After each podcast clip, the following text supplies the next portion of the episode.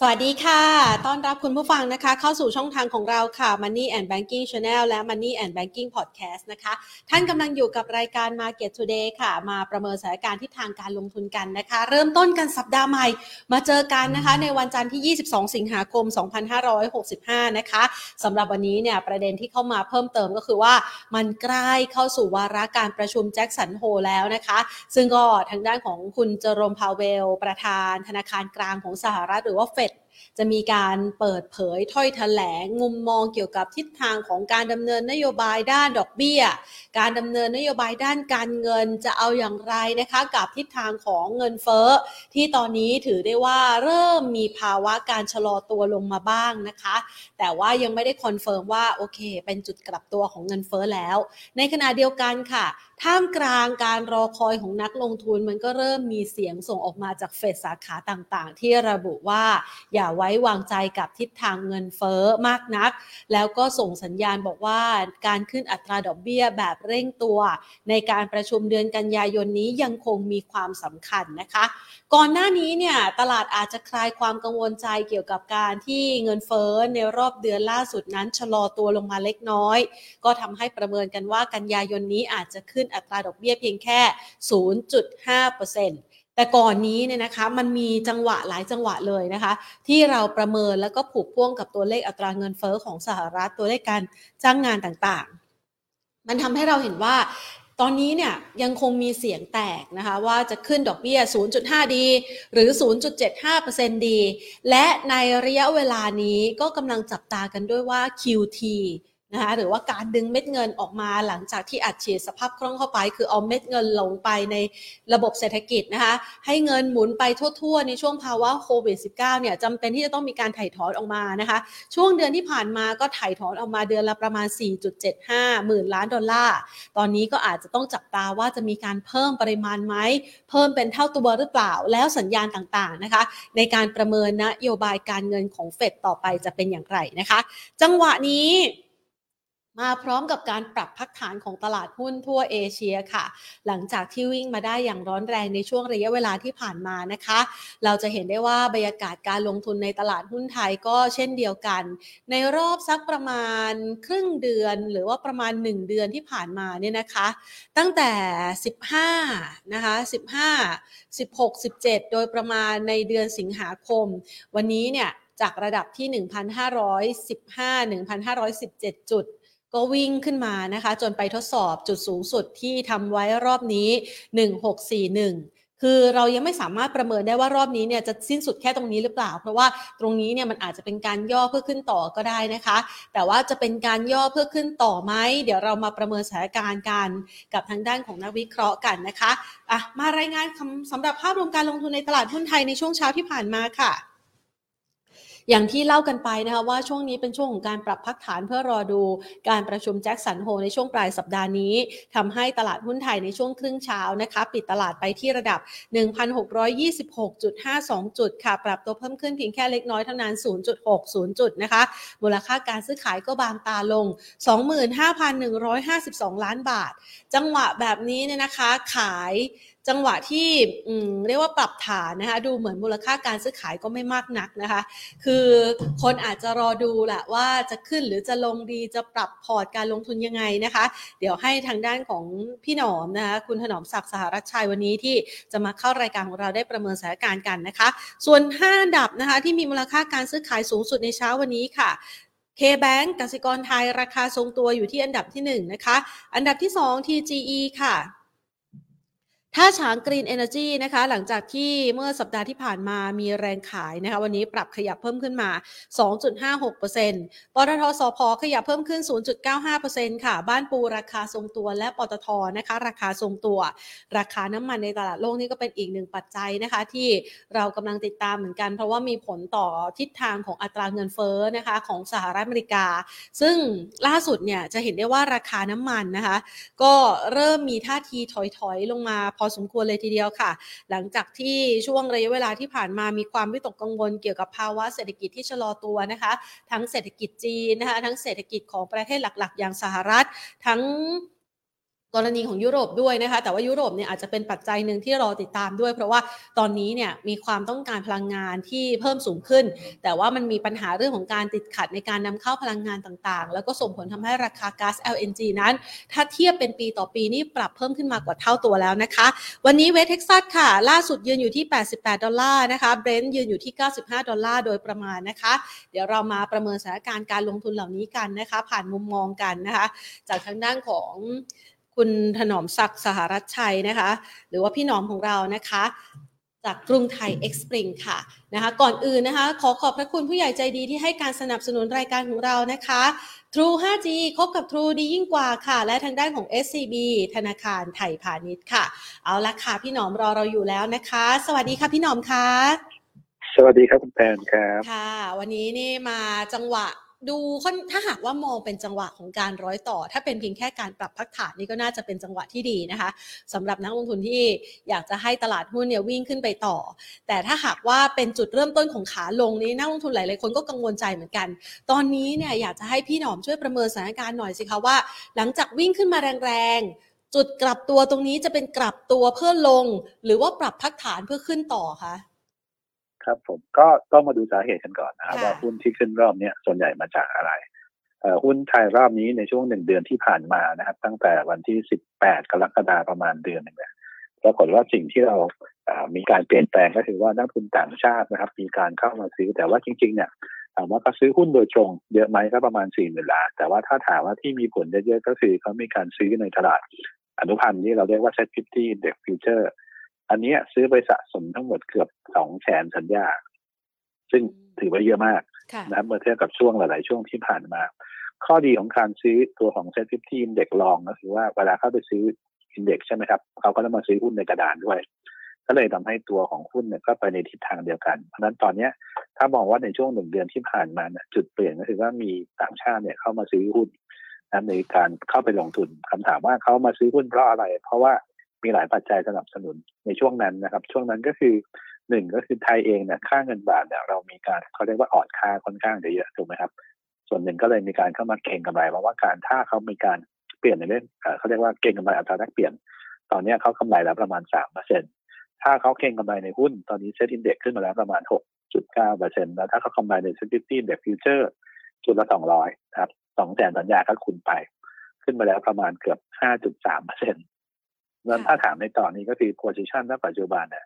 คนที่เขาเรียกว่าเป็น market maker ใหญ่ของเราก็คือฝรั่งเนี่ย มีอัตราผลตอบแทนอยู่ค่อนข้างจะสูงนะเพราะฉะนั้นใครที่จะเข้ามาลงทุนในช่วงนี้ทุกคนก็เลยไม่ค่อยมั่นใจเท่าไหร่ ว่าถ้าเราซื้อมาตรง Index ประมาณแถวเนี้ยมันจะให้ขึ้นไปเยอะ ๆ อีกร้อยจุด แสดงว่ามันก็ต้องทะลุพันเจ็ดถูกไหมครับ ซึ่งการทะลุพันเจ็ดไฮสุดพันเจ็ดร้อยี่สิบเนี่ยสำหรับประเทศไทยผมเชื่อว่าในเชิงปัจจัยพื้นฐานเองเนี่ย ส่วนใหญ่นะครับ โดยเฉพาะกองทุนในประเทศก็ไม่ค่อยเชื่อว่าอินเด็กจะไปยืนระดับแถวนั้นได้นะครับ โดยปัจจัยปัจจุบัน เพราะนั้นอย่างที่บพี่คุณแพนถามก็คือว่าเอหุ้นไทยเนี่ยมันจะเป็นในทิศทางขาลงหรือเปล่าก็ต้องตอบว่าจริงๆอะโอกาสอ่อนตัวมี แต่ถ้าถามว่าจะลงไปแรงๆเนี่ยก็ผมคิดว่าอยู่ที่มาเก็ตเม k เ r อร์ว่ามองตลาดหุ้นไทยอย่างไรถ้าเราเป็นฝรั่งตอนนี้สิ่งที่เรามองนะครับ ในช่วงนี้ไปจนถึงสิ้นปี สิ่งที่จะเป็นปัจจัยบวกสำหรับตัวของตลาดหุ้นจะมาจากอะไรบ้างก็คงเป็นผลจากเรื่องหลักเลยนะครับ ก็ถือว่าแนวโน้มในเรื่องเกี่ยวกับการปรับขึ้นอัตราดอกเบี้ย ของธนาคารกลางโลกทั้งหลายเนี่ยเปลี่ยนแนวโน้มจากเดิมที่เป็นขาขึ้นนะครับกลับมาเป็นในเรื่องของการหยุด หรือว่ามีการอ่อนตัวสำหรับบางประเทศ ซึ่งอันเนี้ยไฮไลท์เลยอยู่ที่ตัวของเฟดนะครับตัวของเฟดเองเนี่ยมุมมองอย่างที่เราเคยพูดไปแล้วนะครับ ว่าเราคิดว่าเฟดเองเนี่ย สัญญาณการปรับขึ้นอัตราดอกเบี้ย น่าจะยังคงมีต่อเนื่องเหตุผลก็มาจากตัวของนโยบายนะครับว่า ถ้าเราดูในเรื่องของเฟดก็มีหน้าที่อะไรบ้างก็คือดูในเรื่องเกี่ยวกับเงินเฟ้อกรอบก็คือสองเปอร์เซ็นต์ถูกไหมครับ แล้วก็ให้มีการสร้างงานเต็มที่ ตอนนี้สิ่งที่มันหลุดจากกรอบไปเยอะก็คือตัวของการอาจารย์เงินเฟ้อนะครับ ก็คือจากสองในตอนนี้ขึ้นไปเก้าเปอร์เซ็นต์ซึ่ง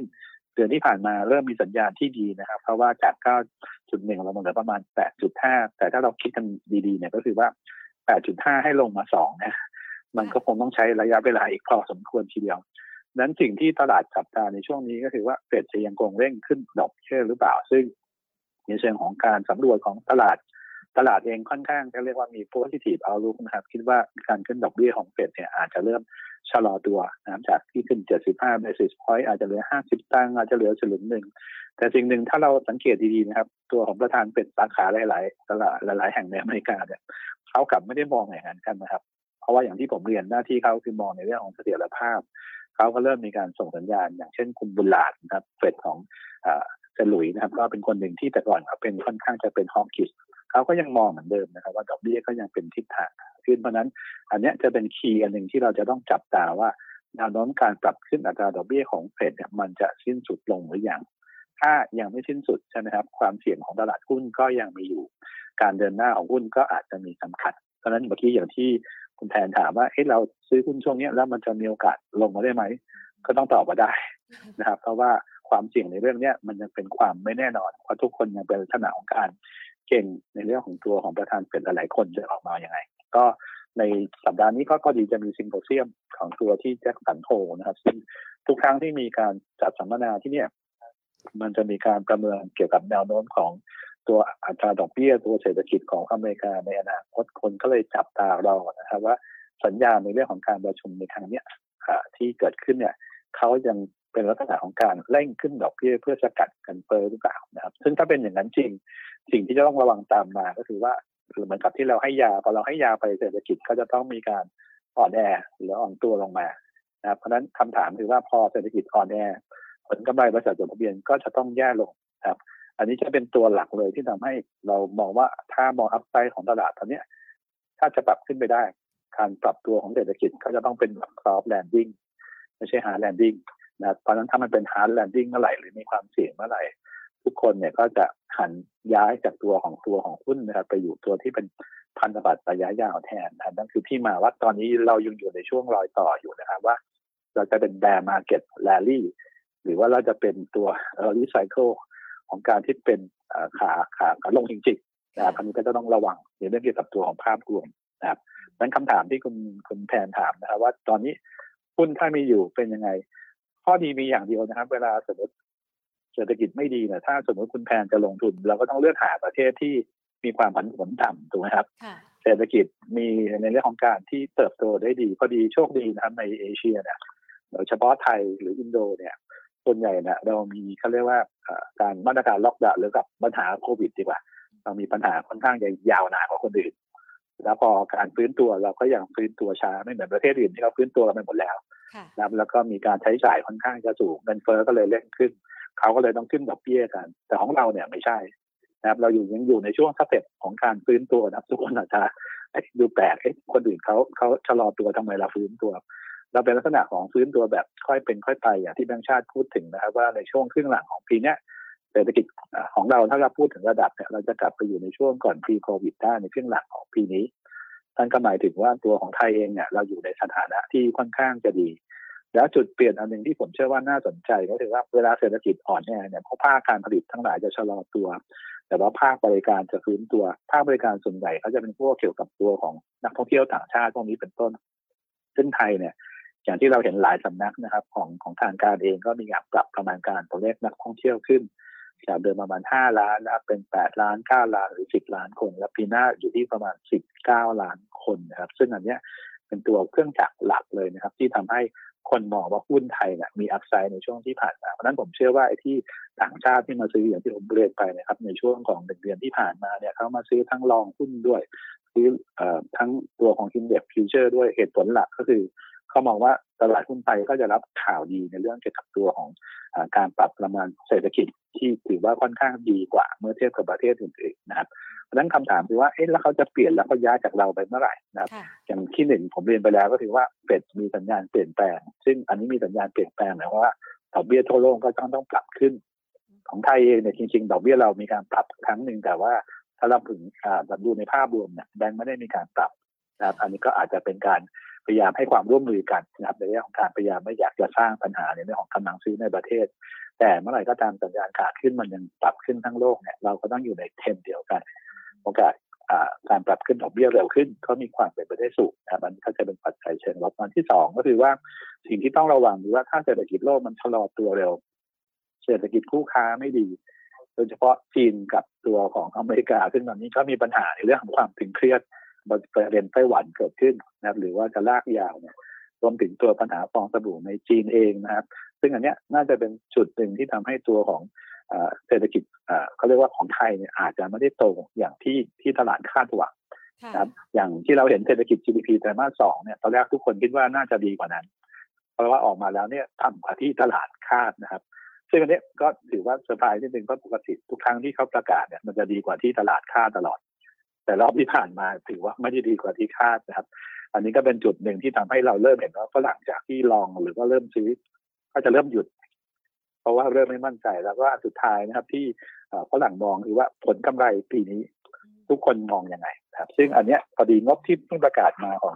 ของหุ้นไทยนะครับในไตรมาสที่สองเนี่ยออกประกาศออกมาแล้วทั้งหมดเนี่ยหกร้ยสามสิบริษัทที่เรา cover ดูอยู่ในตลาดนะครับ ก็กำไรประมาณสามจุดสี่เจ็ดแสนล้านบาท โตประมาณยี่สิบเจ็ดเปอร์เซ็นต์เยือนเยือนแล้วก็สามสิบเจ็ดเปอร์เซ็นต์ QOQ นะครับ แต่ถ้าเราดูในเรื่องของกลุ่มนะครับก็คือว่าเราหัก Energy กับปิโตออกเนี่ยหุ้นไทยจะโตแค่อ่ากำไรจะโตแค่สี่เปอร์เซ็นต์เองนะครับเยือนเยือนแล้วก็ 32เปอร์เซ็นต์ QOQ หมายความว่าอะไรหมายความว่าในช่วงของ first half ที่กำไรดีเนี่ยส่วนใหญ่ก็มาจากภาคในเรื่องของราคา commodity ที่ปรับสูงขึ้น ราคาน้ำมันปรับสูงขึ้นถ่านหินปรับสูงขึ้น หรือว่าสินค้าเกษตรที่อินกับพวกนี้ปรับสูงขึ้น ทำให้กำไรของตลาดหุ้นไทยนี่ปรับสูงขึ้น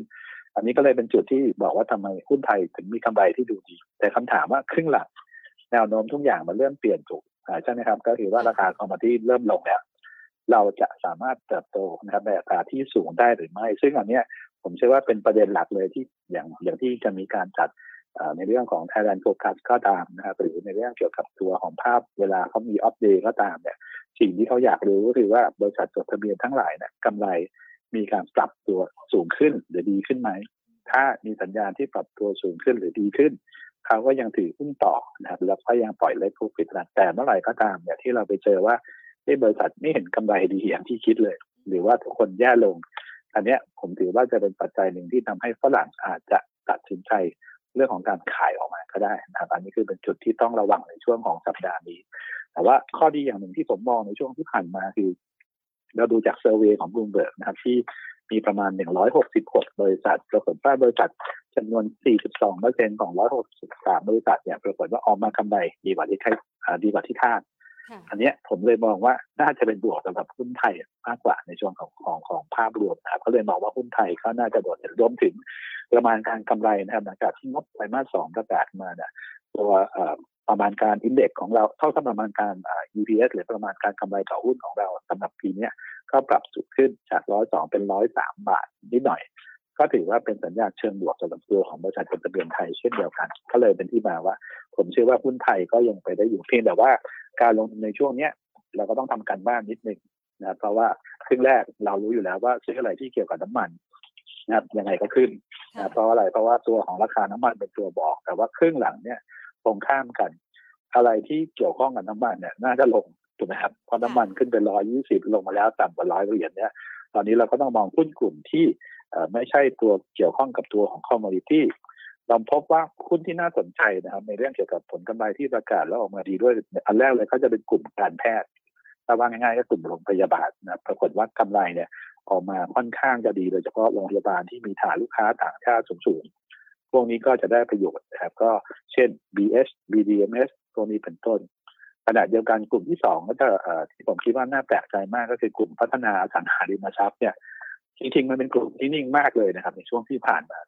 กำไรเนี่ยส่วนใหญ่ปรากฏว่าออกมาดีกว่าที่คาดการอันนี้โดยเฉพาะบ้านนะครับ ก็ยังดีอยู่รวมถึงอสังหาริมทรัพย์ประเภทห้างสรรพสินค้าแล้วก็สำนักงานพวกนี้ก็ได้ประโยชน์จากการเขาเรียกว่าเปิดเมือง นะครับเปิดประเทศ อันนี้ก็เลยทำให้มีสัญญาณเติบโตที่ค่อนข้างจะดี อันนี้เป็นกลุ่มที่สองที่เราบอกว่า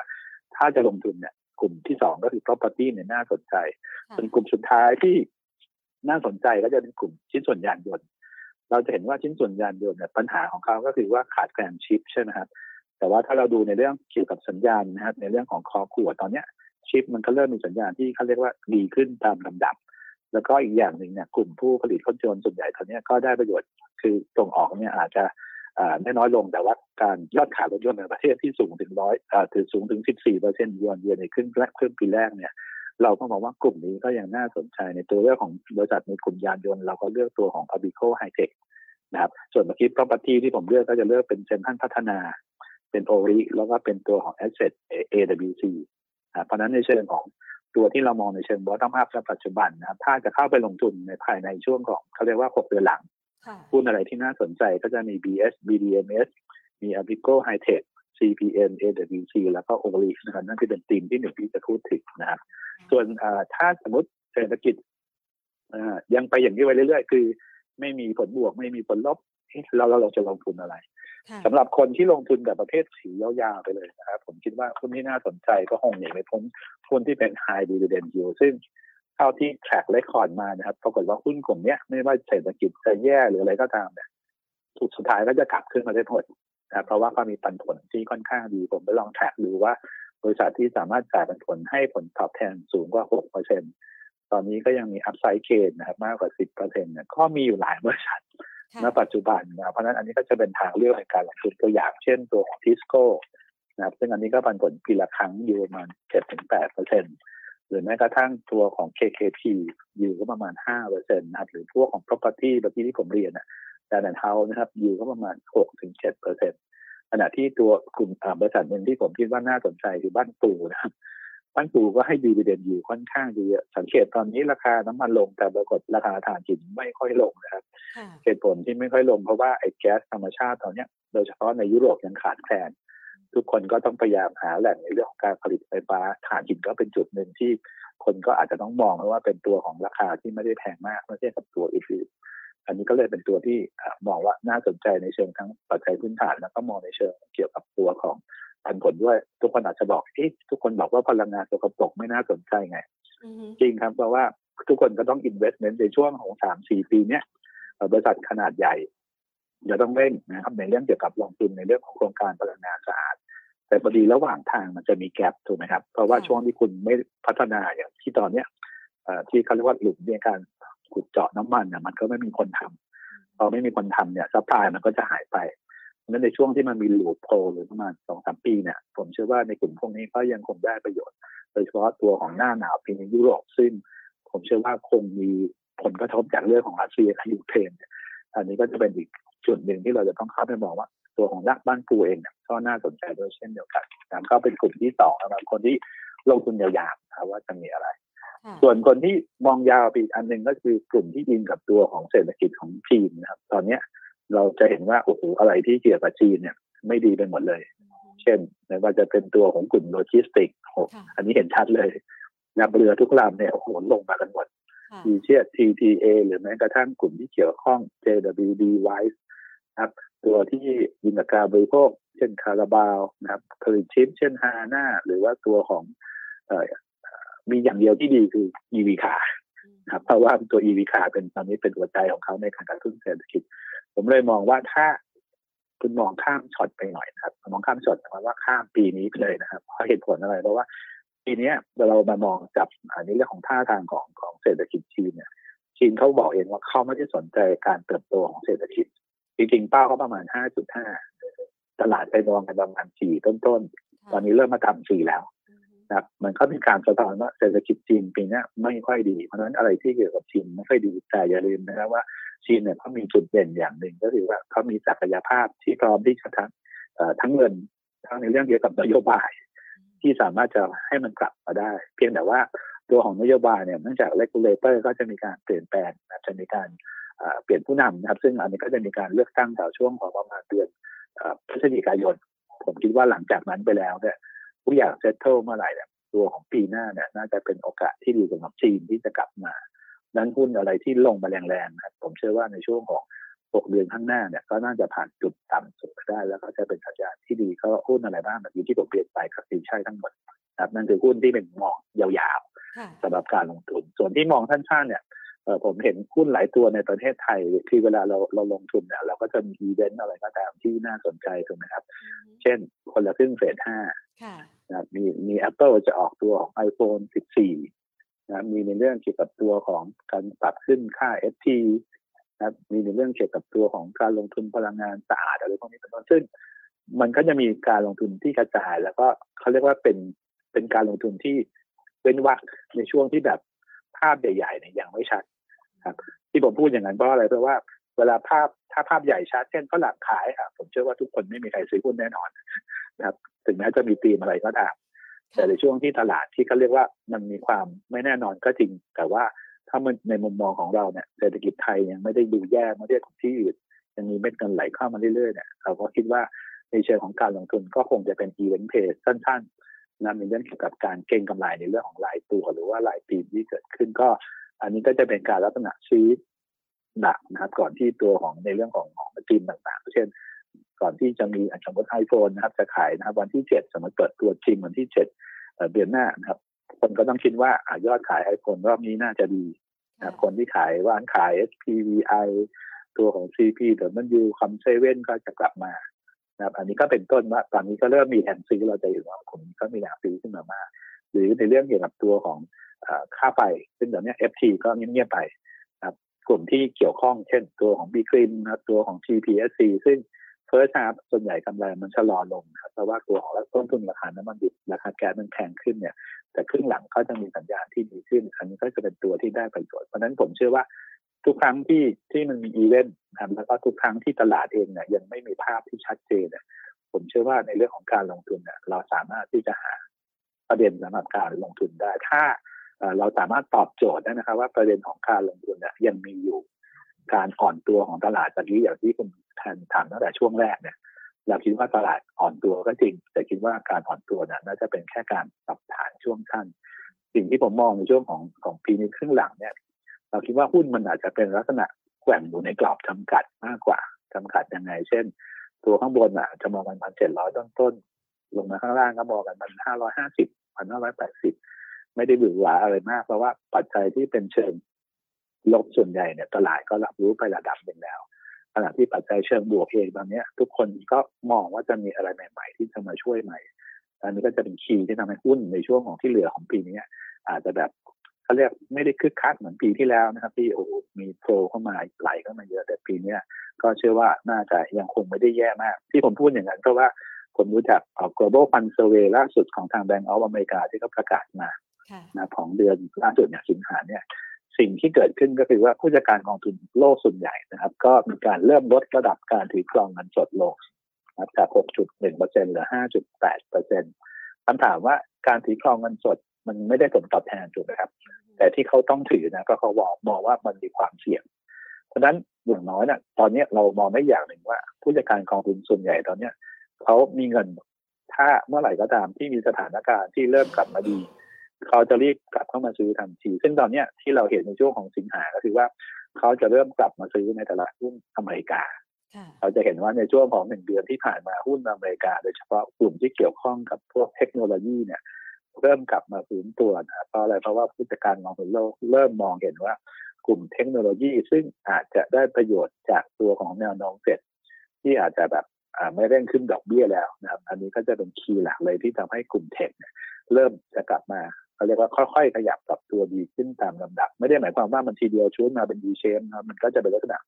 ซื้อไประดับหนึ่งแล้วเราดูสถานการณ์ ถ้าทุกอย่างดีขึ้นนะครับเม็ดเงินก็พร้อมที่จะไหลเข้ามา แต่ผมเชื่อว่าในช่วงปลายปีนี้หลังจากทุกอย่างเซ็ตเทิลเรียบร้อยแล้วข้อดีคือเขามีเงินอยู่ถูกไหมครับเขาสามารถที่จะซื้อได้ อันนี้น่าจะเป็นตัวทำให้มองว่าสินทรัพย์โดยเฉพาะตัวหุ้นน่าจะมีสินทรัพย์มองในเชิงบวกมากกว่าที่จะเป็นเชิงลบเขาเลยมองว่า หุ้นไทยปีนี้ถึงแม้จะลงนะครับ ก็เป็นโอกาสในการเลือกซื้อสะสมมากกว่า เพราะว่าอย่างน้อยของเราปีนี้ไปจนถึงปีหน้าเนี่ยของเราเศรษฐกิจเป็นขาขึ้นนะครับ ยังบอกว่าเป็นขาขึ้นอยู่ ถึงแม้มันจะโตไม่ได้เยอะมากนะครับสามสี่เปอร์เซ็นต์อะไรก็ตามแต่อย่างน้อยเราก็ยังอยู่ในทางที่เป็นขาขึ้นก็เชื่อว่าช่วงนี้ก็น่าจะเป็นตัวช่วยทำให้ตลาดเองเนี่ยยังยังมีเคลื่อนไหวในทิศทางที่เชิงบวกขึ้นไปได้ครับ ค่ะะเมื่อสักครู่นี้เนี่ยนะคะพี่หนอมให้ตัวหุ้นมาหลากหลายตัวเลยทีเดียวนะคะ แต่ส่วนหนึ่งเนี่ยถ้าพอจะจำกัดจำเพาะลงไป มันมีกลุ่มไหนที่ต่างชาติเขาชื่นชอบเป็นพิเศษไหมคะ ที่เขาเปิด long position ในช่วงระยะเวลากว่า 1 เดือนที่ผ่านมา แล้วก็ไล่ซื้อตลาดหุ้นไทยขึ้นมาเนี่ยค่ะ เผื่อว่ามันจะได้เป็นเป้าหมายที่นักลงทุนอาจจะต้องเฝ้าระวังว่า ถ้าเขาเปิด short position เมื่อไหร่สำหรับ ตลาด TFEX แล้วอาจจะมีการขายหุ้นในกลุ่มพวกนี้ออกมา พี่หนอมมองในลักษณะโทนแบบนี้ที่เขาอาจจะมีการขายทำกำไรออกมาบ้างหรือเปล่าคะครับจริงๆก็มีการแบ่งกลุ่มในเรื่องของการซื้อนะครับ ว่าช่วงนี้ถ้ามองในเชิงของกลุ่มที่เป็น sector เนี่ยsector ที่เขามองว่าถ้าสมมติว่าแนวโน้มดอกเบี้ยของเฟดสิ้นสุดลงเนี่ยกลุ่มที่เขามองในเชิงบวกเขาจะเป็นกลุ่มที่เกี่ยวข้องกับตัวอย่างคนที่เกี่ยวข้องกับเทคโนโลยีไอทีทั้งหลาย ซึ่งช่วงที่ผ่านมาลงมาค่อนข้างจะแรงรวมถึงในเรื่องของกลุ่ม real estate ที่ดีขึ้นแต่เขาจะเป็นกลุ่มที่น่าสนใจขณะเดียวกันกลุ่มที่ขึ้นไปแรงในช่วงที่ผ่านมานะไม่ว่าจะเป็น healthcare ไม่ว่าจะเป็น energy เนี่ย ตอนนี้เขาเริ่มที่จะมีการลดน้ำหนักลงแล้วนะครับ เพราะนั้นเราจะเห็นหุ้นที่เกี่ยวข้องกับน้ำมันลงนะครับ รวมถึงในเรื่องของเขาเรียกว่าเฟดที่เราเรียกว่าแฟน F A A N G เนี่ย ตอนนี้เริ่มกลับมาซื้อแล้ว เพราะนั้นผมเชื่อว่าตอนเนี้ย ที่เขาสนใจตอนนี้จะเป็นกลุ่ม High Growth อะไรที่เป็น High Growth เนี่ยจะเป็นหุ้นที่ฝรั่งจะเพิ่มน้ำหนักการลงทุนในช่วงนี้ ในทางตรงข้ามอะไรที่เป็น value play ก็คือมองเชิง book value ราคาหุ้นถูกก็จริงแต่ว่าไม่มีโกรดอันนี้ก็จะมีโอกาสที่จะอ่อนตัวลง ซึ่งอันเนี้ยเป็นจุดหนึ่งที่ผมมองว่าถ้าจะมีความเสี่ยงสำหรับหุ้นไทยก็คือในเรื่องนี้เลย เพราะว่าหุ้นไทยส่วนใหญ่จะเป็นหุ้นโอแฟชั่น เป็นกลุ่ม value value เช่น มีแบงก์มี energy เราจะเห็นว่าสองกลุ่มนี้จะเป็นกลุ่มที่ได้ประโยชน์ช่วงที่ผ่านมา แต่ถ้าเข้าไปเล่น high growth เทคโนโลยีที่เป็นพวก NASDAQ เนี่ยไทยนี้ไทยไม่มีเลยนะครับน้อยมากถ้าถ้าเราจำจำได้ช่วงหนึ่งมีสมัยหนึ่งที่หุ้นอเมริกาขึ้นเยอะมากหุ้นไทยไม่ขึ้นเลย ผมกลัวเหมือนกันนะครับว่าที่เขาจะมีการย้ายกลับไกลถ้าถ้าเขามีภาพที่ชัดเจนแต่ผมคิดว่าสถานการณ์อย่างนั้นนะคงยังไม่เร่งเกิดขึ้นในช่วงนี้เพราะอะไรเพราะว่า ผมเชื่อว่า เศรษฐกิจของโลกโดยเฉพาะในอเมริกาเนี่ยมันกำลังอยู่ในช่วงที่เป็นขาลงถูกไหมครับเพราะฉะนั้นเศรษฐกิจที่เป็นขาลงเนี่ยการที่จะไปลงทุนอะไรก็ตามที่เป็นกลุ่มที่เป็นเขาเรียกว่า growth เนี่ยมันค่อนข้างจะ predict ยากคาดยากขณะเดียวกัน value เนี่ยอย่างเช่นแบงก์หรือ energy หรืออะไรก็ตามที่เราตอบโจทย์ด้วยชัดเจน defensive มีปันผลด้วยเนี่ยผมคิดว่ากลุ่มพวกนี้น่าจะตอบโจทย์ได้ดีกว่าเขาเลยมองว่ากลุ่มพวกนี้ก็อย่างน่าสนใจส่วน trigger เมื่อกี้ที่คุณ แทนถามนะครับว่า trigger มีอะไรน่าสนใจไหมจริงๆ รอบเนี้ยผมว่า trigger ดูง่ายเพราะว่าเมื่อกี้ผมบอกไปแล้วว่า market maker ในรอบหนึ่งเดือนนี้ก็คือฝรั่งแล้วฝรั่งเนี่ยส่วนใหญ่เนี่ยเปิด long position สองแสนสัญญาคำถามว่าการเปิด long position เนี่ยมันหมายถึงการเก็งกำไร เพราะว่าถ้าเขาจะกำไรเองกับปิดทำถ้าเขาทำกำไรเขาก็ต้องปิดในตัวของ long position ใช่ไหมครับเพราะนั้นถ้าเมื่อไหร่ก็ตามเราเริ่มเห็นสัญญาณที่มันแบบ short ปิด short ก็คือว่าจากเปิด long สองแสน เหลือแสนเดียวหรือต่ำกว่าแสนหนึ่งผมเชื่อว่าอันนั้นก็เป็นสัญญาณแล้วว่าฝรั่งเองเริ่มมองว่าในช่วงของหนึ่งเดือนข้างหน้า อาจจะไม่มีสตอรี่ที่น่าสนใจหุ้นก็อาจจะมีโอกาสของการออกตัวได้ ผมก็เลยมองว่าถ้าเมื่อไหร่ก็ตามที่ฝรั่งกลับมาเปิดช็อตเนี่ยหุ้นไทยน่าจะลงแรงไประดับหนึ่งแต่อย่างที่ผมเรียนนะครับว่าถึงแม้จะลงแรงก็ตามเนี่ยสิ่งที่เราน่าสนใจสำหรับหุ้นไทยคือภาพไทยก็ยังดูดี ก็คิดว่าเป็นจังหวะในการซื้อเมื่ออ่อนตัว คือตอนนี้ถ้าเราซื้อเราจะหวังผลตอบแทนร้อยจุดทำยากถูกไหมครับ แต่ถ้าเมื่อไหร่ก็ตามมันหลุดไปแถวพันห้าร้อยแปดสิบพันห้าร้อยห้าสิบผมคิดว่าการจะทำร้อยจุดก็น่าจะง่ายขึ้น ก็คิดว่าเป็นจังหวะในเรื่องของการรอซื้อเมื่ออ่อนตัวครับ ค่ะ แล้วก็จะได้ช่วงนี้อาจจะไม่ต้องรีบร้อนนะคะสำหรับคุณผู้ชมท่านใดที่ยังไม่ได้มีของ ก็เดี๋ยวรอเก็บสักประมาณ 1,580 ได้นะคะ ทีนี้มาดูต่อค่ะพี่หนอมคะเมื่อสักครู่นี้นะคะ พี่หนอมพูดไว้เกี่ยวกับเรื่องของผลประกอบการของบริษัทจดทะเบียน ครึ่งปีแรกโดยเฉพาะอย่างยิ่งไตรมาสสองทำได้ดี โดยเฉพาะอย่างยิ่งในกลุ่มพลังงานนะคะ แต่พอฟังฟังดูไส้ในดูเหมือนว่ากลุ่มอื่นๆ ไม่ค่อยดีสักเท่าไหร่ทำให้ประมาณการนะคะในรอบครึ่งปีหลังเนี่ยถ้าในมุมมองของพี่หนอมเอง กรุงไทยเอ็กซ์ปริงเองเนี่ยเราจะปรับขึ้นหรือเราจะปรับลงคะ แนวโน้มของผลประกอบการในปีนี้อะค่ะ ครับจริงๆแนวโน้มเนี่ยผมก็รอดูในเรื่องของไกด์แดงของทางบริษัทจดทะเบียนทั้งหลาย ซึ่งตอนนี้ในงานอัปเดตทั้งหลายเนี่ยเขาก็จะมีการชิกแนวว่าผลกำไรเนี่ยออกมาจะเป็นยังไง แต่ว่าเท่าที่เท่าที่ฟังดูในเบื้องต้น ส่วนใหญ่ก็ยังให้มุมมองในเชิงบวกมากกว่านะครับ positive ไกด์แดงมากกว่า อย่างเช่นตัวเมื่อกี้ที่ผมบอกในเรื่องเกี่ยวกับตัวของโลจิสติกก็ตามไม่ว่าจะเป็น WICE เองที่เขาบอกว่ากำไรเขายังดูดี ไม่ได้ดูแย่ถึงแม้ว่าในเรื่องของ activity มันอาจจะชะลอลงไปบ้างก็ตาม หรือแม้กระทั่งกลุ่มเรือเนี่ยจริง ๆ แล้วปรากฏว่าไตรมาสสองงบออกมากำไรดีกว่าที่คิดนะถึงแม้ว่าแนวโน้มตัวของอินดัสทรีมันจะแย่ลงก็ตาม ผมคิดว่าอันนี้น่าจะเป็นจุดหนึ่งที่ช่วยทำให้แนวโน้มกำไรของหุ้นไทยเนี่ยน่าจะปรับตัวดีขึ้นเพียงแต่ว่าไอ้ความเสี่ยงมันก็จะมีในเรื่องเกี่ยวกับหนึ่งก็คือว่าอัตราแลกเปลี่ยนของเราจะเป็นยังไง เพราะว่ามันจะมีเรื่องของ FX gain ถูกไหมครับ อันที่สองก็คือในเรื่องเกี่ยวกับตัวของเงินเฟ้อจะพุ่งขึ้น หรือว่ามันจะปรับลดลง ความสามารถในการผลักราคา เช่น ในเรื่องของการปรับขึ้นราคาขาย มีมากหรือน้อยขนาดไหน ซึ่งตอนนี้เราเริ่มเห็นแล้วนะครับบริษัทจดทะเบียนหลายแห่งเริ่มปรับราคาสูงขึ้น ก็จะทำให้มาจิ้นเขาดีขึ้น อันนี้ก็จะเป็นตัวตัวที่ช่วย ในสายตาเราเราก็เลยมองว่าครึ่งหลังเนี่ย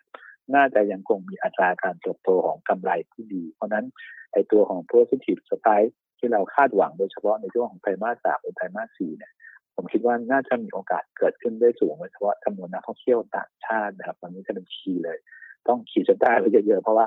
ตอนเนี้ยทุกคนซื้อหุ้นไทย เพราะว่าเรื่องนักท่องเที่ยวต่างชาติที่จะเข้ามาไทยนะครับ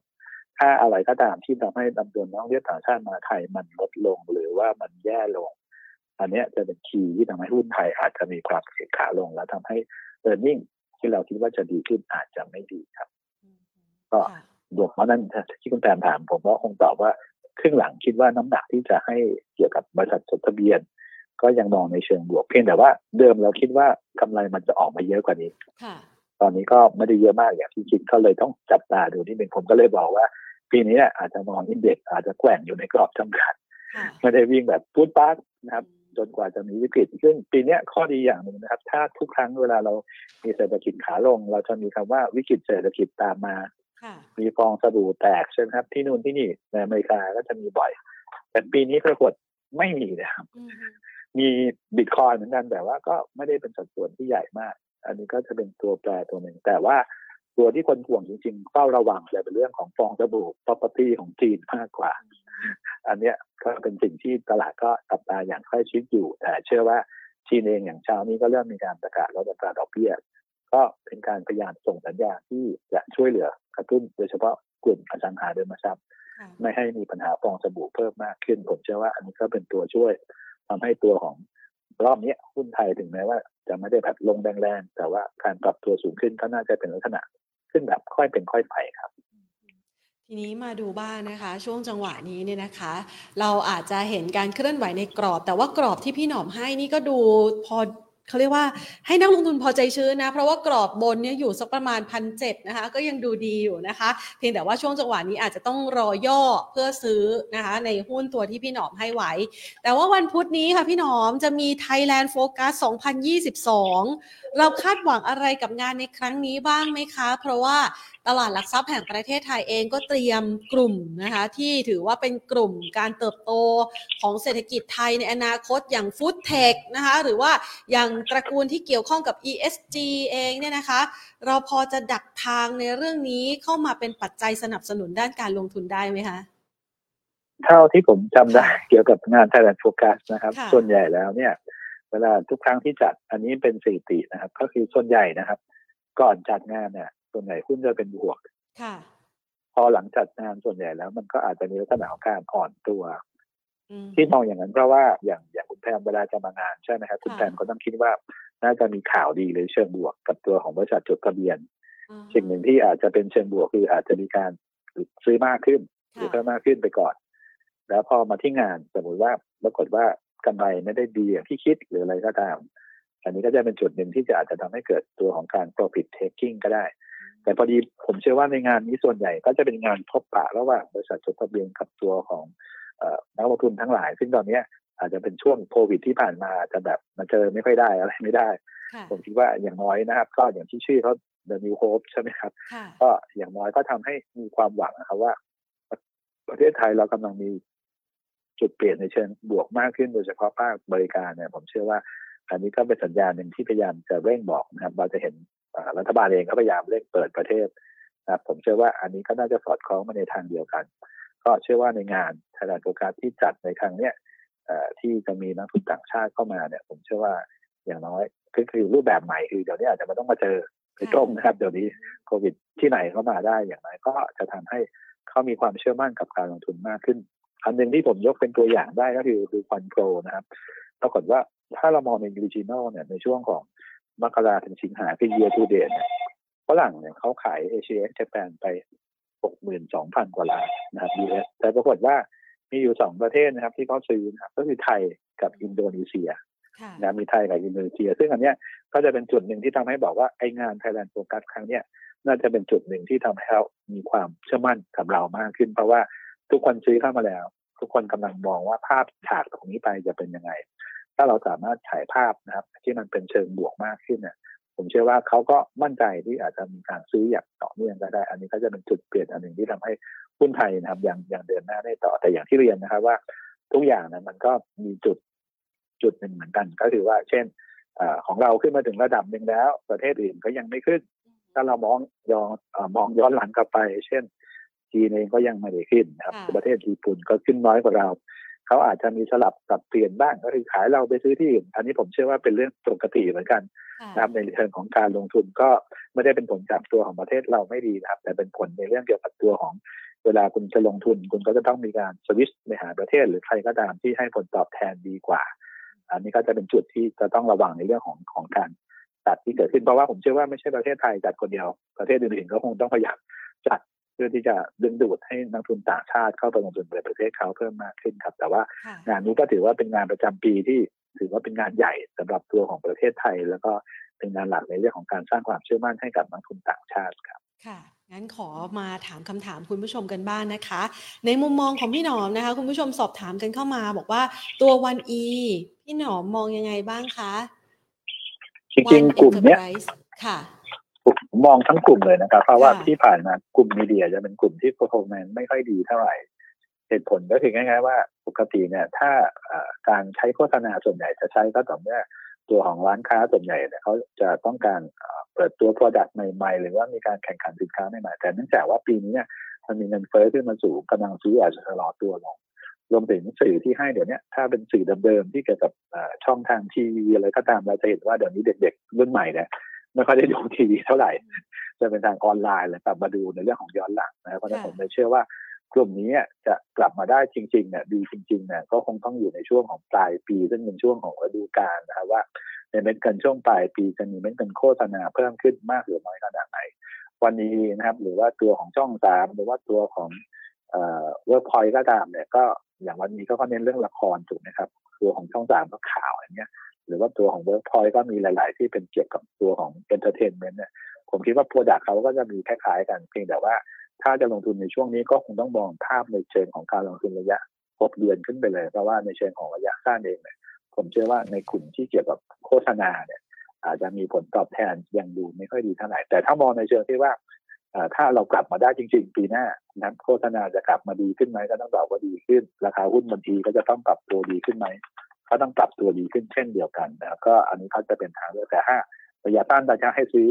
กลุ่มของของวันอีเนี่ย ผมคิดว่าคงยังเปลี่ยนไปเล่นตัวอื่นก่อน ถ้าคนต้องการลงทุนระยะสั้นๆผลตอบแทนนะครับ ค่ะ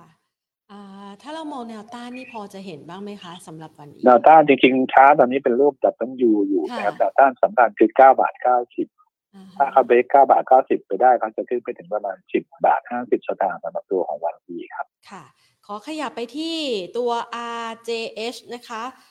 คุณผู้ชมสอบถามว่าตัวโรงพยาบาลเนี่ย RJH วันนี้เขาเข้าที่ทุน 42 บาท วันนี้ลงมา โอ้ก็ประมาณ 3 บาทนะ ลงมาลึกเหมือนกันนะคะ มองยังไงบ้างคะพี่หนอม คือต้องไปดูนะครับว่าในปัจจัยเขาเรียกว่าหลาย ๆ อย่างก็ดีมีหลายตัวนะครับ ที่มีลักษณะอย่างนี้เช่นเขามีการพีพีขายหุ้นอะไรออกไปหรือเปล่าในช่วงระหว่างทางมีเอฟดีเดนหรือเปล่า แต่ถ้าไม่มีนะครับแล้วราคาปรับลงนะครับแล้วมีวอลุ่มขึ้นมาเยอะเนี่ยผมคิดว่าอันนี้ก็เป็นจุดหนึ่งที่จะต้องระวังเช่นเดียวกันสำหรับตัวของราชธานีโฮสปิทอลพอดีเราไม่ได้ทำหุ้นตัวนี้เอาไว้นะครับ ก็เลยไม่แน่ใจในเชิงของปัจจัยพื้นฐาน แต่ว่าในเชิงของทางเทคนิคการหลุดนะครับเขาเรียกว่าอย่างวันนี้ถือว่าเป็นการหลุดสำคัญสำคัญสัญญาณแนวรับก็คืออยู่ที่ประมาณ 38 บาท ไม่ควรจะหลุด ถ้าหลุดก็จะลงมาได้ถึง 37 แล้วก็ 35 บาทตามลำดับ ดูจากวอลุ่มซื้อขายแล้วนะครับ ก็วันนี้ลงมีวอลุ่มเยอะพอสมควรเหมือนกันอันนี้ถ้าเป็นไปได้คงต้องเช็คข่าวก่อนนะครับว่าที่ที่ลงเนี่ยเพราะอะไรครับ ค่ะ งั้นขยับไปต่อนะคะที่ SMPC ค่ะ มองยังไงบ้างคะ จริงๆ ถ้าเรามองในอดีตตอนที่ราคาแก๊สขึ้นเนี่ยถังแก๊สขึ้นมันก็มีการปรับตัวสูงขึ้นในทางเดียวกัน แต่ตอนนี้ถ้ามองในเชิงของภาพรวมๆมันก็เริ่มขยับชะลอตัวลงมา ผมเชื่อว่า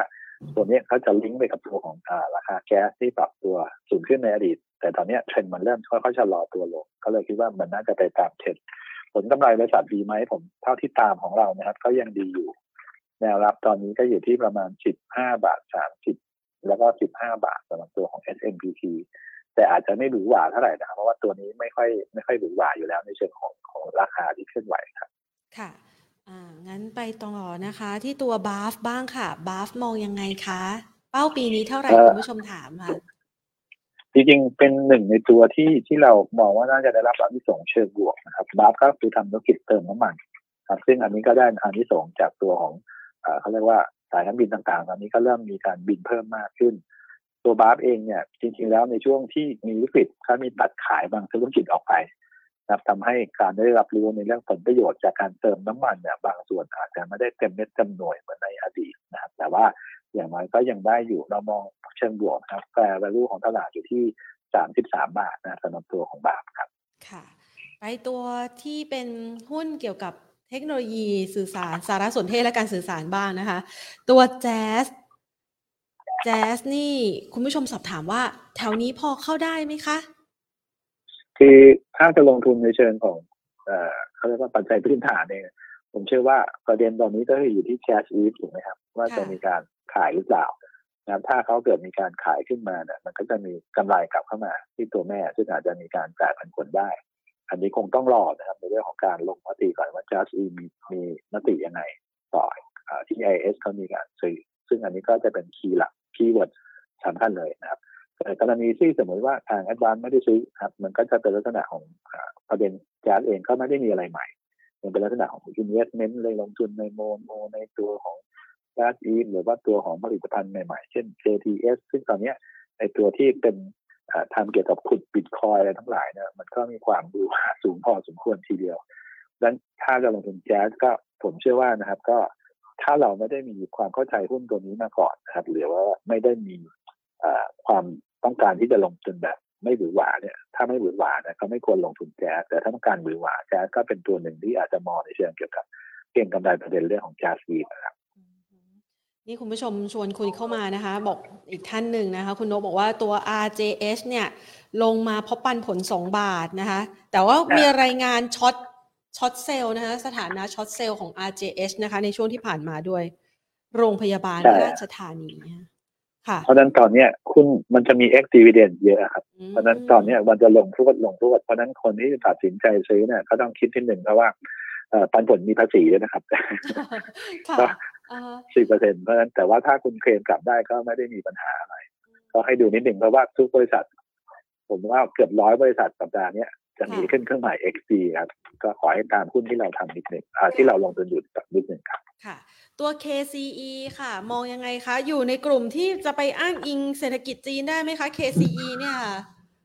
ส่วนใหญ่จะเป็น Hana มากกว่า ไม่ใช่ KCE ครับคือประเด็น KCE เนี่ยผมเชื่อว่าหนึ่งก็คือกำไรที่ออกมาเนี่ยอาจจะต่ำกว่าที่ตลาดคิดสองคือ margin มัน drop ลงสามคือไอ้โรงงานใหม่ที่มีเนี่ย มันอาจจะมีการ delay ออกไป ก็เลยทำให้ในเรื่องของความสามารถในการทำกำไรเนี่ยอาจจะไม่ได้โดดเด่นมาก ตอนแรกผมก็บอกเหมือนกันว่าเอ๊ะมันน่าสนใจแต่ว่ามันลงมาเยอะ แต่พอดูในเรื่องของรายละเอียดเนี่ยเราเชื่อว่ามันอาจจะต้องใช้ระยะเวลาพักๆหนึ่งที่มันจะเซตเทิลแล้วก็กลับไปดีขึ้นเหมือนในอดีตก็เลยมองว่า KCE ยังอยู่แกว่งตัวดีกว่าใช้คำว่าแกว่งตัว เพราะว่าจริงๆเนี่ยข่าวดีพอดีมันไม่มีแต่ข่าวร้ายมันก็ไม่ได้แย่อะไรเท่าไหร่มันก็จะเป็นลักษณะของการแกว่งขึ้นลงในกรอบทุกครั้งที่ขึ้นก็น่าสนใจในการขายแต่ว่าทุกครั้งที่ลง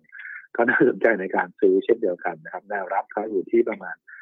54 บาท แล้วก็ถ้าหลุดเนี่ยก็ขอให้ระวังเพราะโอกาสหลุดมาถึง 50 บาทหรือต่ำกว่าก็เป็นไปได้สูงครับสำหรับตัวของ KCE ตัวตะกี้ที่คุณแพนถามก็คือว่าจริงๆเกี่ยวกับจีนจะเป็นตัวฮาน่ามากกว่า ซึ่งฮาน่าเขามีประมาณ 20เปอร์เซ็นซึ่งผมถ้ามองในสองตัวเนี้ยฮาน่าน่าจะมีโอกาสลงมากกว่าตัวของ KCE นะ ในเชิงของภาพธุรกิจที่เกี่ยวกับจีนเพราะนั้นก็ถ้า KCE ลงก็ขอให้ระวังด้วย แต่ว่าเขาต้องไปดูนะครับมันเป็นพันผลหรือเปล่านะครับเวลาเราลงช่วงนี้ค่ะ เมื่อเมื่อช่วงต้นคลิปเนี่ยนะคะ เราว่าน่าจะเป็นปันผลมากกว่า XD ครับนะคะตัว